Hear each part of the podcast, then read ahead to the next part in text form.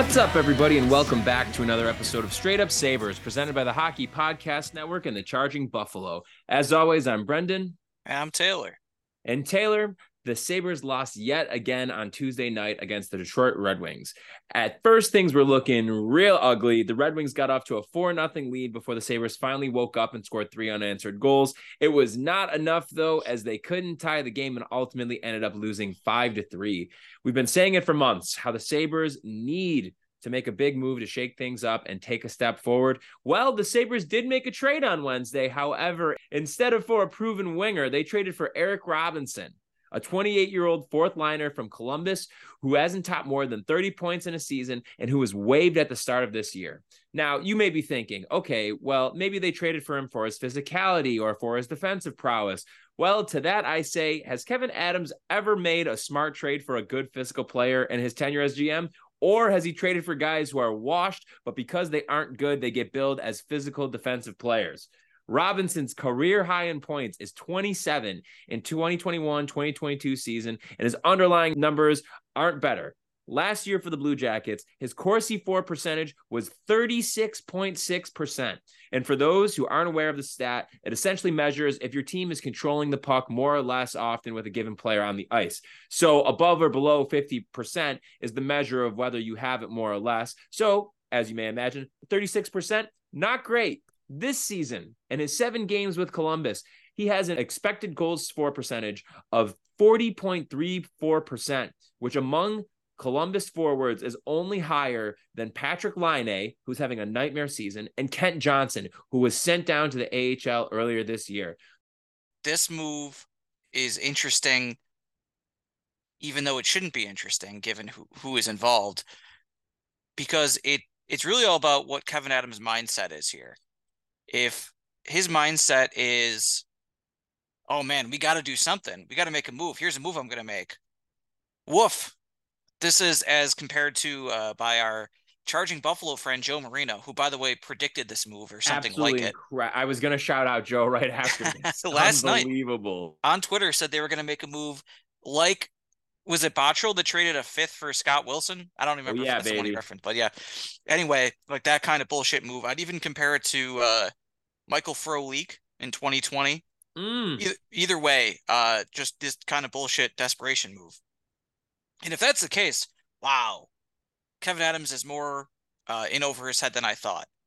If it's if there's a simpler explanation and a less dire one, it could possibly be that Zemgus Girgensons is very hurt and they're very concerned with his ability to come back, and they're trying to get a someone who's going to be one a left shooting fourth liner, so a guy that can play left wing. Uh, two, someone they can just dump and it won't be a big deal. And that, I guess that's it. Those are the two qualifications. He is a fourth liner who didn't cost a lot of money, and it's no big deal if you dump him. But uh, makes, to the AHL. Uh, see, the thing is for me is like, how can anybody look at this and and by anybody, I mean Kevyn Adams. How can you look at a move like this and think it does anything for you. I'm more mad that they made this trade. I would have rather they didn't do anything at all as compared to giving up a, a conditional seventh round pick, whatever the hell that means, two years from now. That's what I'm like. How can a, a conditional seventh rounder two years from now for this guy who has played more AHL games this season than NHL games? And on top of that, another thing that we've talked about at length even if it was a long term Girgensons injury that you were maybe potentially bracing for, getting ready to deal with, are we more confident in having having this guy playing on the fourth line than giving Lukas Rousek a look or Linus Weissbach or I mean, God, like Brandon Biro? Brandon Biro, obviously. What what is the point of this? Like, did, did he think that this in any way, shape, or form is going to move the needle for the Sabres?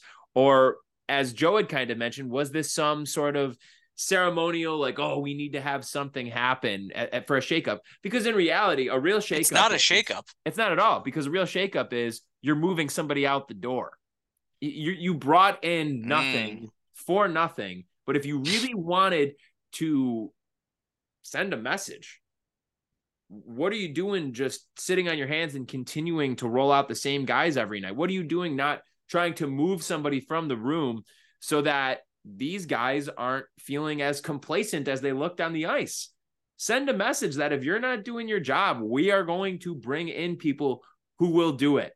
If you are going to not play with a fire under your ass or with this disjointed lack of chemistry hockey that they've been playing, send a message here and prove to these guys that you got to earn your keep here. Because as we talked about last episode, maybe I'm overthinking it a little bit too much, and I'd like to hear your thoughts on it. But I think a real part of me is feeling as though the problem here is that they have kept this team together because of vibes for the sake of vibes.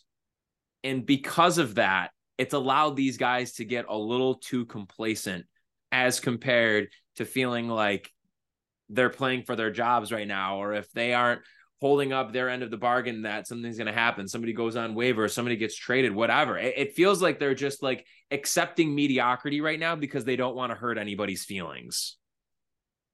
Well, it definitely feels like that. I don't know. I, I'm not even trying to give Adams the benefit of the doubt because he definitely hasn't earned it. But on this specific move, I, I think the problem is when you make a move like this when everything's going bad, the assumption is like this is what you're doing to fix things. I think it's he's not, and I'll get some more of the larger Adams problems in a second. But oh, or and even Granato, but I think it's worth uh, pointing out that yes, you are correct. If he's a Girgensons replacement, that already isn't necessarily a great thing because Brandon Biro plays left wing. Can Brandon Biro just play in the fourth line? Brandon Biro is 25 years old. He's not uh, a prospect that's like 21 and has barely played in the pros. Like, no, it's like if he's not up now, he's never up. So if he's a fourth liner, that's good for him, and it's a reward for how well he's played in the AHL for the last few years. And as you mentioned, there's a lot of guys in the AHL. I don't know, maybe if there's a one other possibility that makes sense, and it's it's why this is such a low stakes trade because there's a a really good chance it seems Brendan that they traded for nothing. They traded nothing for this guy. Uh, I don't know what the conditions are, but they're probably not contingent on him playing in Rochester. But uh, I I look at this and I say I think most good AHLers would probably be better than him. But what if he's an AHL piece? What if Girgensons comes back, or what if they're just like, ah, Biro's up here instead and wave him? That's not necessarily the worst thing in the world. But, it's really unrelated to everything else going on if that's the case. And I think even thinking that does not absolve. I mean, it absolves kind of Adams of nothing, uh, basically, except this one particular trade. But, but you could have had was... him for free two months ago.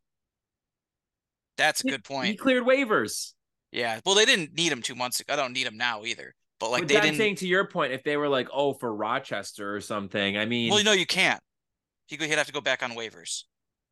Right. exactly. But I don't think anybody's going to claim him. So you traded a seventh round pick for a guy that I would say probably in all likelihood is going to just end up back on waivers in a couple weeks, anyways. Yeah, well, you probably didn't trade a seventh round pick either. That's fair too. Yeah, that's the thing. I I think this that's is a fair. really it's probably meaningless move. And like best case scenario, I guess best case scenario, he's an okay fourth liner. I wouldn't expect that though, and I would expect if anything, he's a good enough AHL player. But more to the point of this guy being bad, Brandon, you laid it out there with those numbers. He was the kind of guy who was good on the fourth line like two year two plus years ago. Before two years ago, he was like the kind of good fourth liner you'd want. He scored 12 goals a few years ago, good defensive player, physical player, all the things you want out of a fourth line winger. But now it's been those two years, and it's a lot of times people go, "Oh, bad situation" when someone in a bad team. You know what bad situations are usually, except in the case of like the Ralph Krueger Sabres and even them, it's the case, bad players.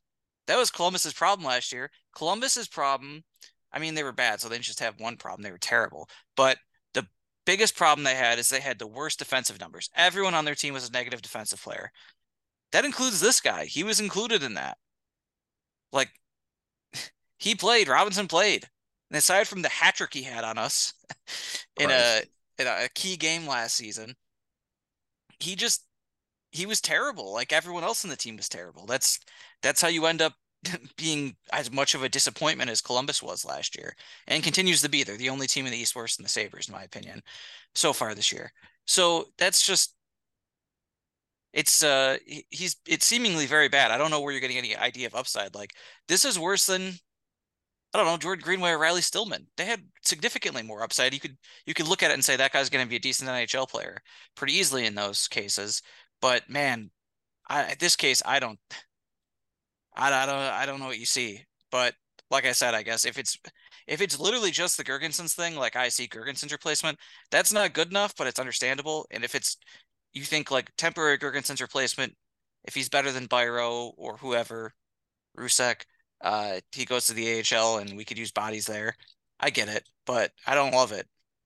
But like that's also just not what the team needs right now. That's not what the priority should be. The not the priority and I not a good use of time. Let's be clear. Yeah, we're we're talking about a seventh round pick, so I'm not like mad that they gave up an asset or anything. It's just what they got in return is is nothing. And and you're investing your your time and regardless of how small an asset in a guy that that does nothing for you. He doesn't move the needle at all. Now, this trade comes through less than 24 hours after you lose to Detroit. Are we expecting that the Sabres are going to make some earth shattering trade immediately after a, a game like that or something? Of course not. But if this was just some sort of like, here's some signs of life kind of move, I don't like it if it was some kind of move that was rooted in a belief that this guy is going to move the needle for you in any way or be contributing to the to the team's success in any way i, I don't like it even more because he's not. It, it, you you know what you're getting out of this guy. And i just for the life of me cannot think of any rational person with an ounce of knowledge of hockey that can look at this saber season and how things have played out and say, you know what they need to do right now, what they need to to take their time to to go after is a fourth line forward that has played more games in the AHL this year than NHL games. is that bad? Well, like what what are we doing? Like what is the point? Like that it, it that's and that's why I said That's a before, broad question right there. I I've been that? thinking about that a lot. What? What is the point? Right. What what are you trying to get out of this? What are you getting out of Robinson, like we said, that you couldn't get out of Biro or you couldn't get out of Rousek or you you you couldn't get out of Weissbach. Uh, I just, for the life of me, am failing to see where the upside is with this at all. Like yeah. none, because I, like I said in the intro, any of the usual defenses that people have for for moves like this, you know, I, you you can look at any of Adams' moves in terms of like adding something to the roster. And there's at least some sense of logic behind it. Greenway, you overpaid paying a second round pick for him at the time, but somebody that's fallen out of favor with the current coaching staff there. He's young. Granato has a familiarity there. He's a big body guy. Maybe there's a little bit of upside because he's young enough and you can think you think you can get something out of him. Turn him around under Granato system. The Clifton signing. He had success with Hampus Lindholm last year. He was on a really good Boston team. Yeah, he was in and out of the lineup at times, but overall, you saw enough there that you can conceivably look at a move for a guy like that. Granted, three years has already proven to be too long, but you can look at that at that deal and say, okay, there's at least something that gives you some semblance of logic here. Erik Johnson has been a disaster this year. But in the offseason, looking at that, he was a year removed from being a really quality defense, uh, a quality bottom pair defenseman, something that this team needed. You think maybe with a change of scenery under Granato with this Sabres team, maybe it gets you back to where he was. You get a good year out of him, how he was two years ago, which I don't think is that far fetched. In addition to the fact he's a former first overall pick, he's a seasoned veteran, he's a cup winner. I get that. What the hell does this dude do to make any kind of a difference in where the Sabres are currently at right now and how desperately they need to try and be climbing out of the cellar at this stage of the game. What does he do? Because those other guys, even though to varying degrees they haven't worked out, I know Greenway has definitely looked better this year. Clifton and Johnson have been terrible. But at least at the time, you can look at that and say, okay, there's some semblance of a rationale here. I'm not seeing that at all with this move. It doesn't feel like it's going to do anything to send a message to the locker room because nobody went out the door going the other way. Yeah, definitely not. It's a guy that I would be shocked if he played more than 20 games this year. for them, if we're being honest with bringing him in. You're bringing him in to a role that is not nearly as much, I feel, as a, of a pressing need as compared to the other glaringly obvious needs that you have on the roster right now. And again, it lends to the point that we've been making that the Sabres have the luxury more than any other team in the NHL to have a wealth of assets that you can use to go out and get a player that will legitimately move the needle for you. And again, it just isn't happening. And there's no excuse for it. There's not a single excuse you can give. I don't want to hear it's December, maybe movement's not happening enough, like right now around the league, maybe conversations. I, I don't want to hear any of that. You had the opportunity in the offseason to go and do something that was going to make a difference for this team in what was coming off of the best season that this organization has had throughout the drought in over 10 years you are having you're one point away from the playoffs you had glaring needs at each position at forward, at D, and in net. And he did not do a goddamn thing. And it's inexcusable then. It was inexcusable when the season kicked off. And it's even more inexcusable now because the wheels are falling off. And the last thing I'll say is that he's like Adams, Granato Pegula all of them. It's just a mix of anger and indifference in a way that I'm feeling right now about the fact that before the season started, again, with how well the end of last year went, the career years that you had out of those guys, we called out throughout the offseason all of the things that this organization, this regime needed to be mindful of with regard to to building this roster for this year so that you're set up for success to make the playoffs. We knew the risks going in with with goaltending, for example, with Levi, that it's a historically unprecedented thing, and you're going to rely on this guy to play. You're you're thinking he's going to play 50 games for you, or that was at least what their plan was, banking on the fact that UPL or Comrie are going to be able to keep their heads enough above water so that it's not going to completely torpedo things. Thankfully, goaltending hasn't been one of the issues this year, but that's purely by luck. And it's still early enough in the season that I'm not fully on the UPL is fixed train or anything like that. Mm-hmm. But you you had these obvious moves standing in front of you that they didn't do. But either way, you had all of this goodwill that was, I think, built up with the fans a little bit after how well last season went. And in addition to not making a move at forward, not getting a power uh, a partner for Owen Power, all of this. In spite of all of this, a lot of people still calling all of those things out allowed the excitement of last year to get in the way of the fact that people still were like, I think that this could still be a playoff team. I was one of those people. I picked them to make it as a wild card. Or I, I think I had them coming in third because I was like, you know what? I'm sick and tired of of of the pessimism here. Maybe this is going to be what it takes. Saying all of that idiotically right after I go through after we would go through and say all of the things that they didn't do in the offseason that they should have done but we were like, "You know what? Let's try and at least like enjoy this a little bit." And and we couldn't even have that.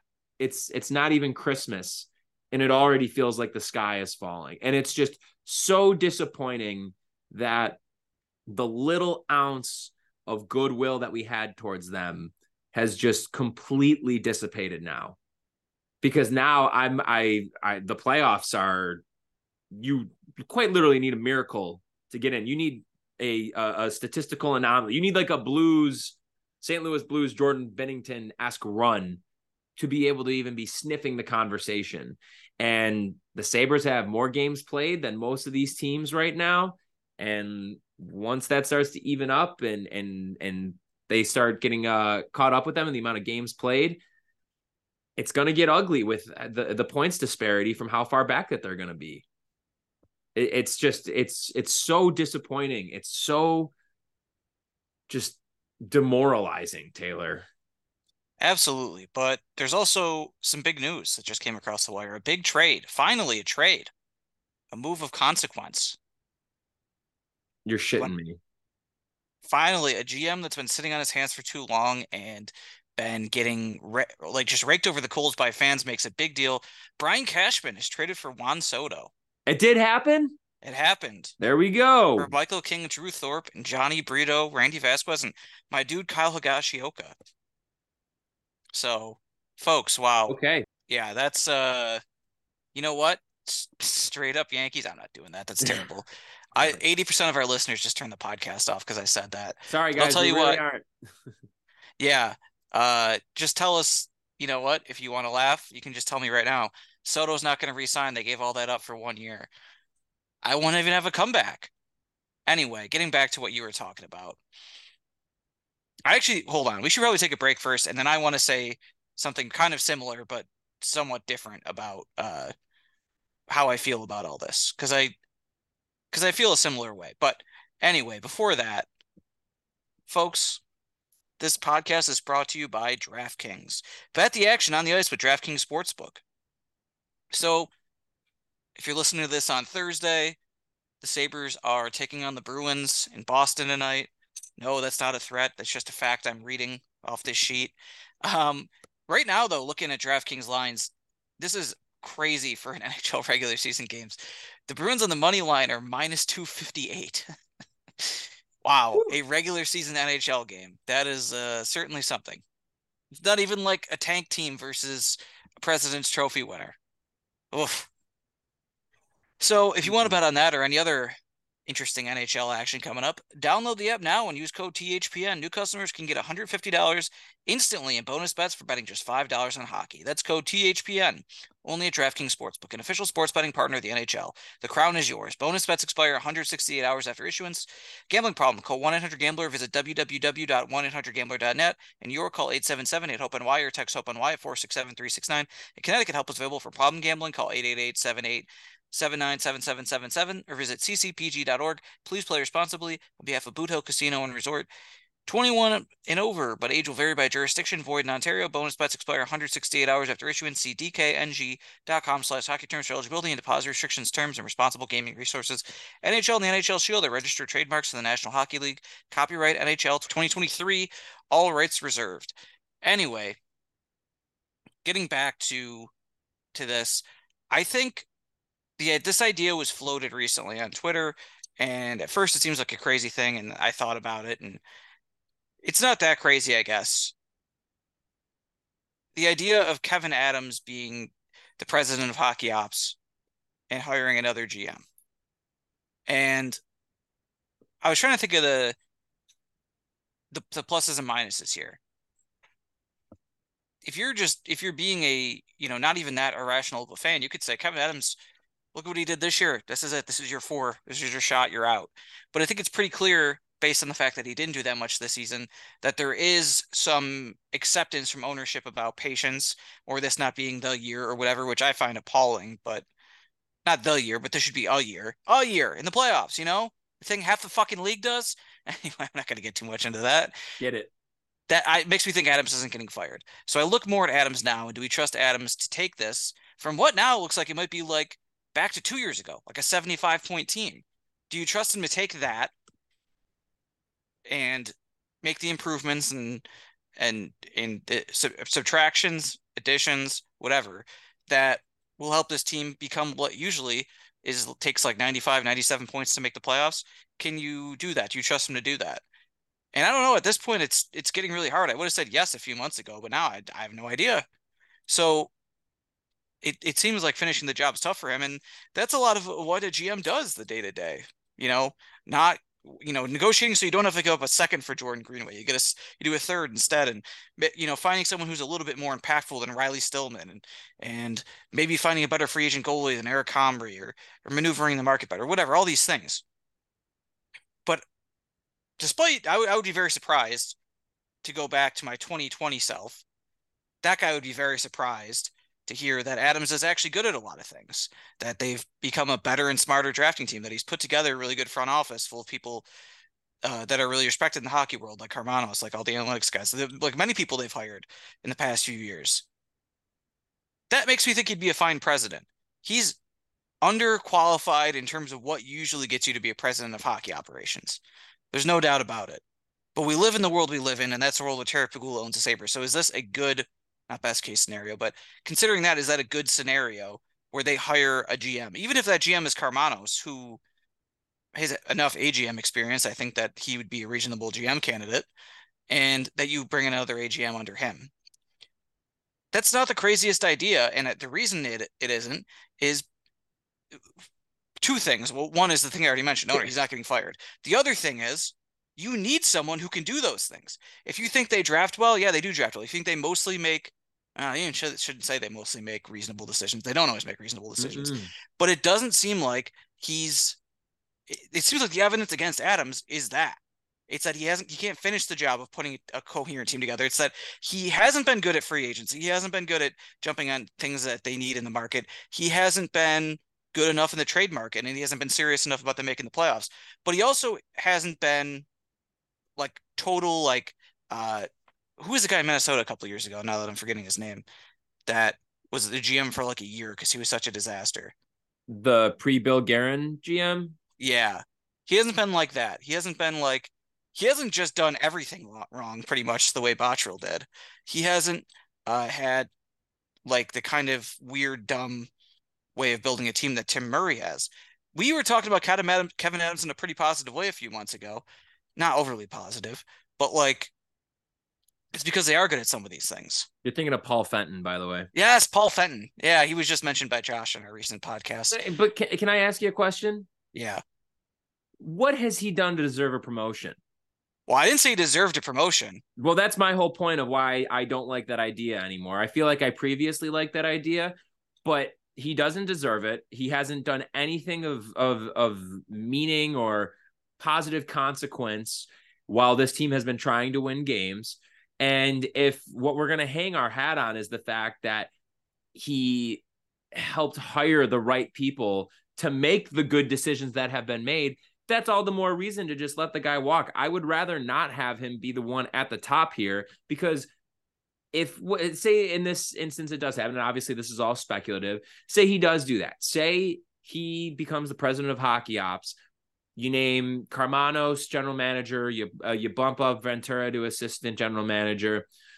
What if they do want to be aggressive, but he just cuts them at the knees, and he does, and he doesn't allow it because at the end of the day, the buck is still going to stop with Kevyn Adams. He's still going to be the one that makes the final call even if you do promote him to president of hockey ops and you have a new general manager.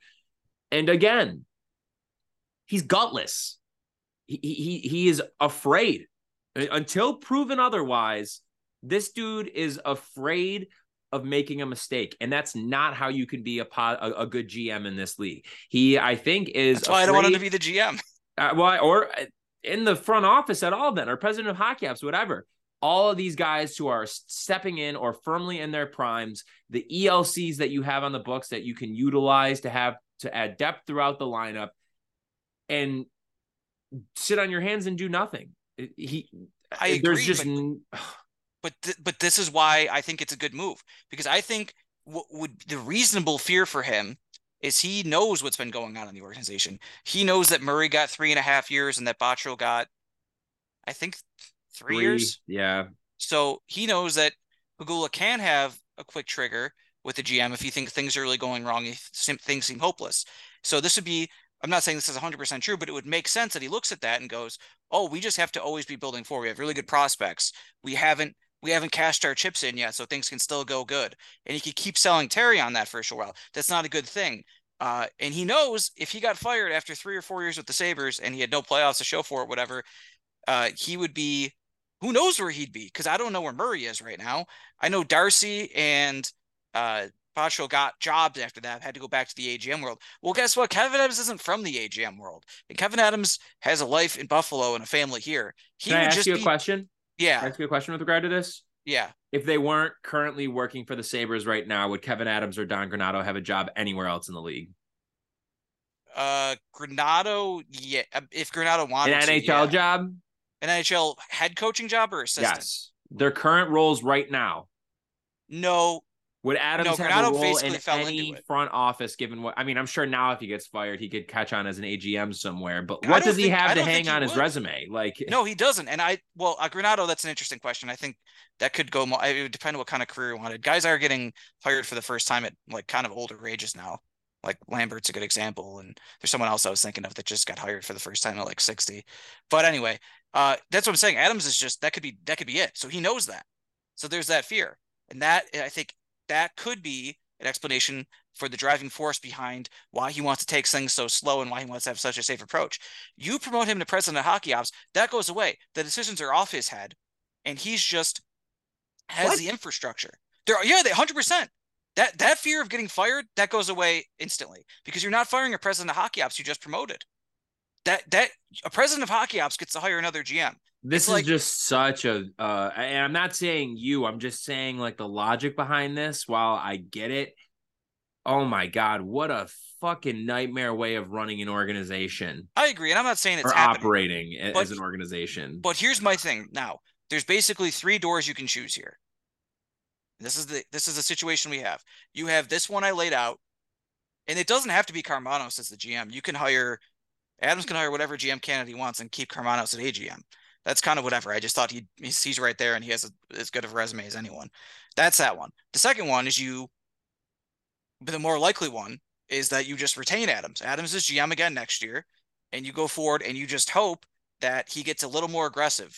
And maybe Pegula says like, "Hey, playoffs next year would be great," and then they hopefully in the next uh, ten months, probably more like eight months, start to actually make moves like they want to be good next year and they want to contend. The third option is the other option is that you fire Adams and Terry Pegula leads another coaching or GM search. Those that's not necessarily it's bleak. It's bleak it's is bleak. what it is. It's it's fascinating though because I think a lot of teams probably would have hired to the opposite point of Adams. No one would have hired him. A lot of teams would have hired Botterill or Tim Murray, right? Yeah, I, I would agree. Highly regarded. I mean, they absolutely would. Yeah. Can I ask you a question with regard to Granato specifically? Yeah. I personally feel like just with how things have gone this year, with the step back that's happened, that there is at least two guys currently on the street right now that I would rather have as a coach. And I'm curious your thoughts. Rank these guys in order of who you would want to be the Sabres head coach right now. Don Granato, Bruce Boudreau, and Dean Evason. Oh, Boudreau, Evason. Um, no Jay Woodcroft. Or Woodcroft. Yeah. Even if you wanted to throw him in. I mean Boudreau, like number one, probably. Yeah. He's a good coach. He's been good everywhere. Like they didn't get a fair shake in Vancouver. No, he didn't. And it was a very short time that he was in Vancouver anyway. His winning percentage wasn't bad. I mean, hey, it's it's good that now they have a coach who's willing to tell them, hey, shoot 12% hey, Thatcher Demko, save 94% of your shots. Yeah. If Boudreau had thought of that, he'd still be there. Simple. But anyway, yeah, come on. I'm forgetting the guy's name. He was the Arizona coach. He was on TV. Rick Tocchet. Uh, yeah. Great job by Rick Tocchet, Jack Adams winner right there. Those are great ideas. So Boudreau's have been great everywhere regular season wise, and that's all they need is get to the playoffs. If they go to the playoffs and shit the bed there in the first round, uh, that's uh, that's a step up. Then we'll take they still accomplish something. Yeah, Evason eh, that could go either way. I don't, I don't really care. Uh, and those, oh wait, Woodcroft I mentioned. Woodcroft, uh, his things, uh, Edmonton got a lot better when he was there. I think their their surrounding talent between their two big guys got better, but like, I don't know. They, look at so that. You put roster. Granato fourth. You put Granato fourth. Third, tied for third with Evason. That's but yeah, I, I, don't. I mean, Granato's to to my uh, my opinion is stock has dropped a lot this season because it's just it's just a lot going wrong and it doesn't seem like he has any answer for it. It doesn't seem like there's been any adjustment. And I think he has to wear this a little bit. The fact that his expected goals for the, the T Sabres expected goal this year is 46%. That means that's that's really close oh. to the bottom of the league. That's really bad. Last year they weren't a great expected goals team. They out they outpaced their expected goals for because probably because their talent and their power play was scoring, but it was like 48 and a half. And I think with guys getting older and some additions, you see that get to around 50 with the talent you have. The power play you should have that should be above 50. Granato has to obviously wear that he has Matt Ellis and they have a power play who, while it's been playing better lately, has not been good enough considering their talent. Also, you also have to look at how they haven't started well in any of these games. That feels like it could be a coaching contribution right there, right? And you can't you can't go into them being a young team. They're a young team with a, lot of guys who are quite literally at this point only there to be good veterans. I mean, Connor Clifton is supposed to be better than he is, and you wouldn't have thought Zemgus would have went as bad as he was this year. But Okposo and Erik Johnson are there for their leadership. You, you can't just you can't point to them being a young team. So there's a lot of bad things with Granato and the way he hasn't adjusted, and and frankly the way that they just don't look like they're the same team as last year, scoring wise. Uh, I think there's a lot of positive you could say about Granato's time, which you couldn't have said about the previous handful of coaches. But at a certain point, you have to have standards for winning, and it's not just about developing. And some coaches are the guy before the guy. That's not a it's not the worst thing to be. It's not like you're Ralph Krueger or whatever, or even Phil Housley, but it's that's it's just very disappointing. To answer your question about if you could have got a job though, I don't know what he'd be doing, but I I said this I think a while ago. He had a better head coaching resume than Ralph Krueger coming in when they're both yeah, coming I agree. in 2019 that Krueger got hired and I I think I would look at both their resumes and say Granato should have I would have thought Granato would be the guy bringing in Krueger, but what are you gonna do? No, that's fair. And, and, listen, I'm not trying to pile on the guy or anything like that, but like you said, it's about having standards for yourself and for what this team's goals are and and being honest with yourself and being practical about them. This is a year that they absolutely could have should have been in the mix for the playoffs because ultimately I don't care how long Adam says that his plan is it doesn't take that long to turn a team around and get them to being a playoff team. I, I, can't remember who it was. Somebody had a great tweet the other day that was essentially like the Kings won multiple cups, tore it all down, rebuilt, and are back to being a cup contender in the entirety of the Sabres playoff drought. Mm-hmm. Yes. Yes, that is true. And they even they didn't even just tear it down right away after those cups. Yeah. They they, they had like four years or or maybe more than four years of being like, no, no, no, this can still work. This yep. can still work. And it wasn't working. And they're like, ah, fuck it, we'll rebuild. yeah, I guess they didn't tear it all down in the middle. And they did a good job of, hmm. Well, Brendan, tell me if this sounds like an interesting concept. They, the past few years, have tried to win with guys who were in their prime and older while also bringing along a younger core and making aggressive moves. That sound interesting? Yeah, I would really like it if Kevyn Adams can go out and get a guy like Kevin Fiala, or even though he hasn't been as great this year, Pierre Luc Dubois. I mean, they made the move for Viktor Arvidsson to bring him into the fold. Like they they have tried, they have done stuff, they have taken swings. We always use the New Jersey example, but the Kings are another one that you can totally look to of like go out and make these savvy moves. And when the opportunity arises that a good young player in his prime, Fiala, Dubois, whatever, even though they overpaid a little bit for Dubois, but Fiala, perfect example. Be the one to go out and get those guys. Don't be the one that is in the aftermath saying, oh, well, this team had more assets or this team wanted him more or this fits better with this timeline or that go out and make something happen. It is literally your job. It's what you are paid to do. Yeah. Your job is to go out and make this team better, to ice a team that is capable of making the playoffs. And they've had enough time to get to that point. Like, yeah, and and and to be honest, it, you can't look you at just this year in a vacuum. Like this is the entire right. regime we got to be talking about here. And you mentioned there's some of the the big moves the Kings have made, and there's levels to it everyone wants to make a Dubois level move, and I would do that too. Uh, he he himself, that specific move, he was never coming to Buffalo, but the Kings made other moves, and this is the kind of move I thought the Sabres might make because you know there's a few like two to three of those Dubois level moves a year, maybe. There's a lot of opportunities to make moves like like you mentioned, Fiala, Philip Danault, Viktor Arvidsson, all guys they've brought in in the last yep. three years. Those are all none of those guys are Dubois level. None of those guys are going to play that All Star game probably, but they all are like needle movers, guys that you know those guys can all play in your middle six. That can be on your top line in a pinch. the kind of guys you need. They're like a second line. And I know the Saber the Sabres have a second line specifically, but this actually would have been more for the blue line, bringing in someone who could play in your second pairing with Owen Power, the Viktor Arvidsson of defense to play with Owen Power. Yeah.